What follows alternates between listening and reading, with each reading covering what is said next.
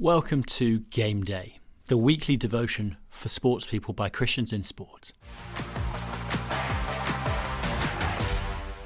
The word salvation is not an everyday word. In sport, it might be used to describe a moment when a player who has fallen from grace is reinstated and given another chance, or when someone grabs a last-minute goal. But it's not a common term. When Paul wrote his letter to the church in Rome, the word salvation in everyday language meant recovery of health from life-threatening illness or a rescue from dire peril.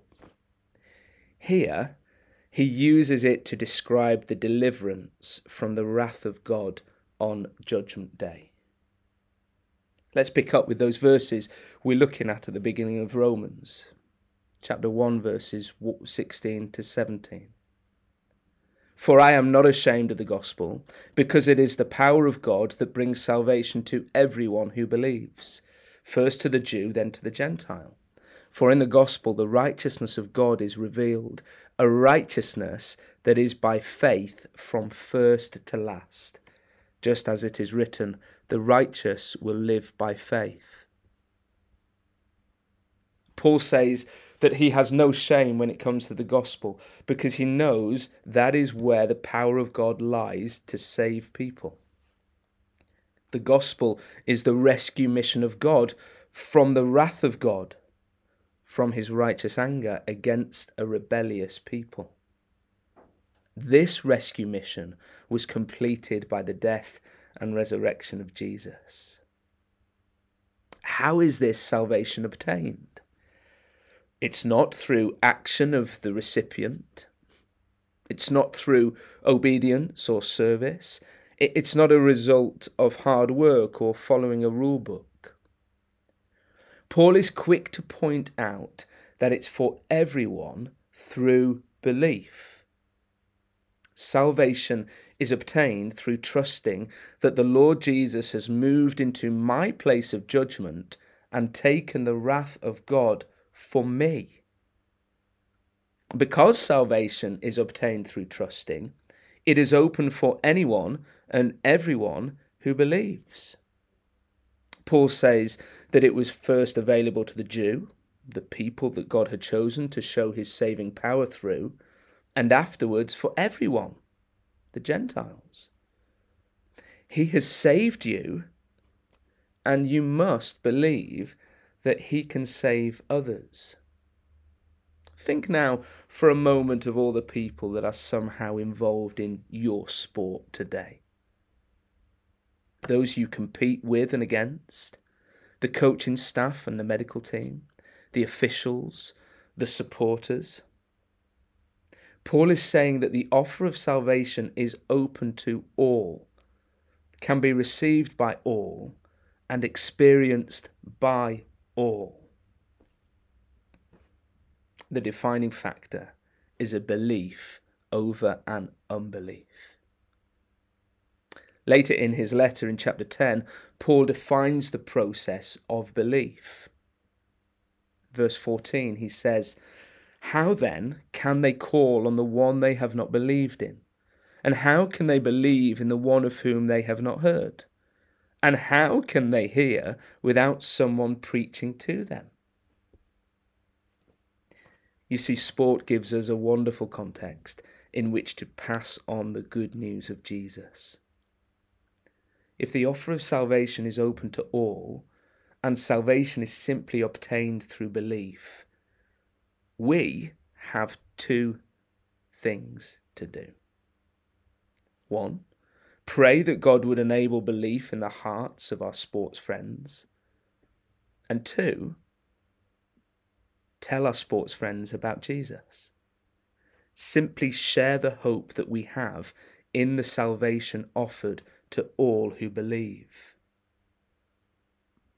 Do you sometimes think that friends you play sport with are so far from believing in the truth about Jesus? Don't give up. Keep praying and keep offering this salvation out in conversation and in the invitation to church or other outreach events. keep praying, keep sharing, and leave God to do the rest. Let's pray. Dear Lord, thank you that your offer of salvation is open to anyone who believes.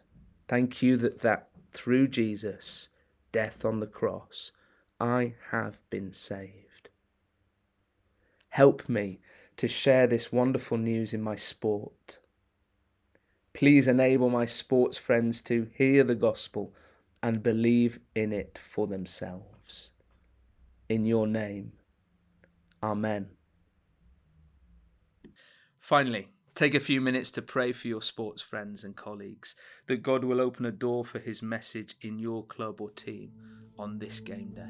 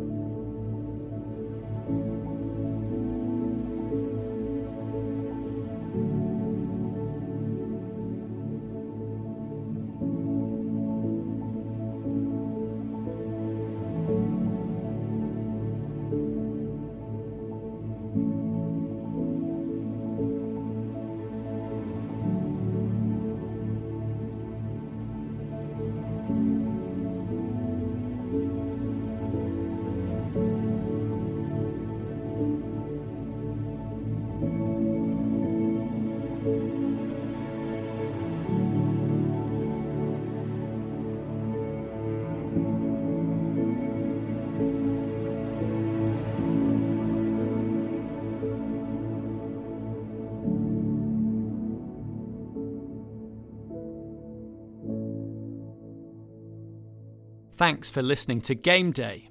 If you don't currently get Game Day in your inbox each week, you can sign up at christiansinsport.org.uk forward slash game day.